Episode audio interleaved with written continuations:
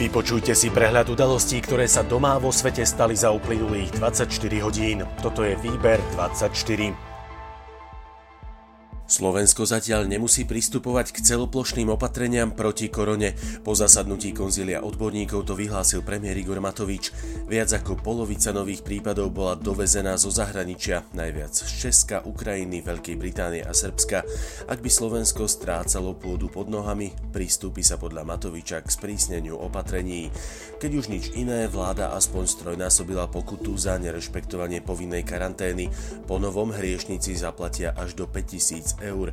Priestupku sa dopustí ten, kto sa v čase krízovej situácie nepodrobí nariadenej izolácii alebo karanténe v súvislosti so šírením nebezpečnej nákazlivej ľudskej choroby. Ďalším diplomovkovým hriešníkom je podľa denníka N paradoxne minister školstva Branislav Greling.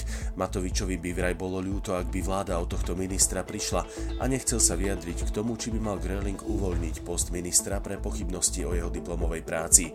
Poučený kauzou Borisa Kolára si dovolím pomlčať, povedal Matovič. Ministra média obvinujú, že v diplomovke použil celý text svojej bakalárskej práce a vykradol tak sám seba. Príčinou minuloročnej nehody stíhačky MiG-29 bol nedostatok paliva. Vyšetrovacia komisia našla až 13 čiastkových faktorov, ktoré prispeli k nehode. Incident nezapríčinil stav lietadla ani nedostatok kompetencie zo strany pilota. Jeden z pilotov, ktorý bol zároveň veliteľom letu, pristál na letisku v Sliači v asi trojminútovom časovom okne, kedy bolo vhodné počasie.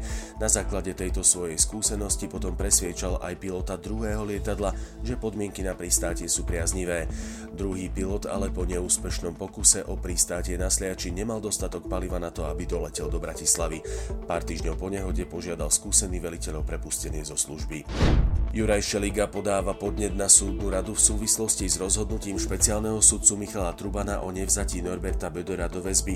Zároveň požiadal o bezpečnostnú previerku firmy Bonul. Predseda súdnej rady Jan Mazák však vyhlásil, že sa tomuto prípadu budú venovať aj bez listov od politikov.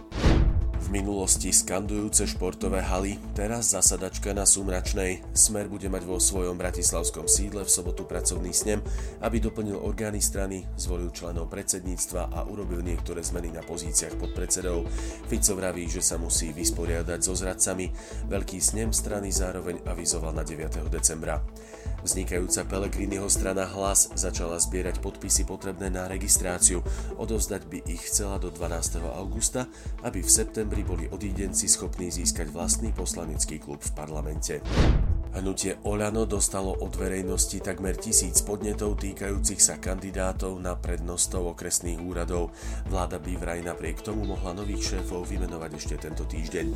So získanými informáciami momentálne konfrontujú nominantov. Ak to budú relevantné podnety, daný kandidát nebude vymenovaný, tvrdí Oľano. Vyšetrovateľ špecializovaného týmu Národnej kriminálnej agentúry začal trestné stíhanie v súvislosti so zničením originálu nahrávky kauzy Gorila. Potvrdil to hovorca prezidia policajného zboru Michal Slivka. Vzhľadom na prebiehajúce konanie žiadne bližšie informácie polícia v tejto veci neposkytuje. Ministerstvo životného prostredia schválilo výstavbu ďalšieho úseku rýchlostnej cesty R3 Mošovce Horná Štubňa v okrese Turčianske Teplice. Navrhlo, aby Národná diaľničná spoločnosť zabezpečila vybudovanie úseku v upravenom zelenom variante. Záverečné stanovisko na internete uverejnilo mesto Turčianske Teplice. Proti rozhodnutiu ministerstva ešte môže verejnosť podať rozklad.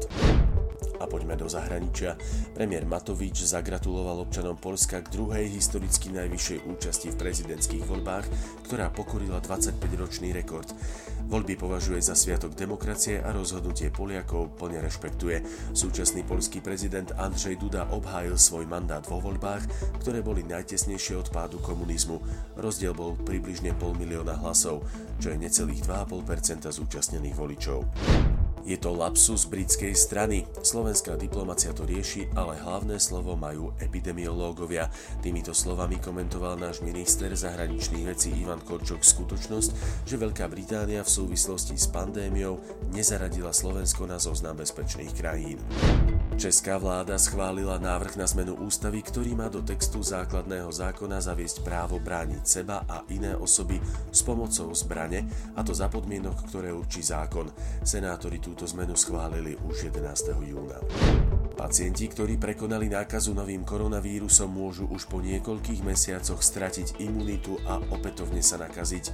Vyplýva to z novej štúdie britských vedcov, ktorá môže výrazne ovplyvniť prístup svetových vlád k boju s pandémiou aj k vývoju vakcín.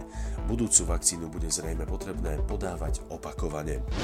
A ešte pohľad z okna bude jasno až polooblačno, v priebehu dňa zväčšená oblačnosť a výnimočné prehánky, teplota 22 až 27 stupňov Celzia. Výber 24 zo servisu TASR pre vás aj dnes pripravil Boris. Ďakujeme, že nás počúvate.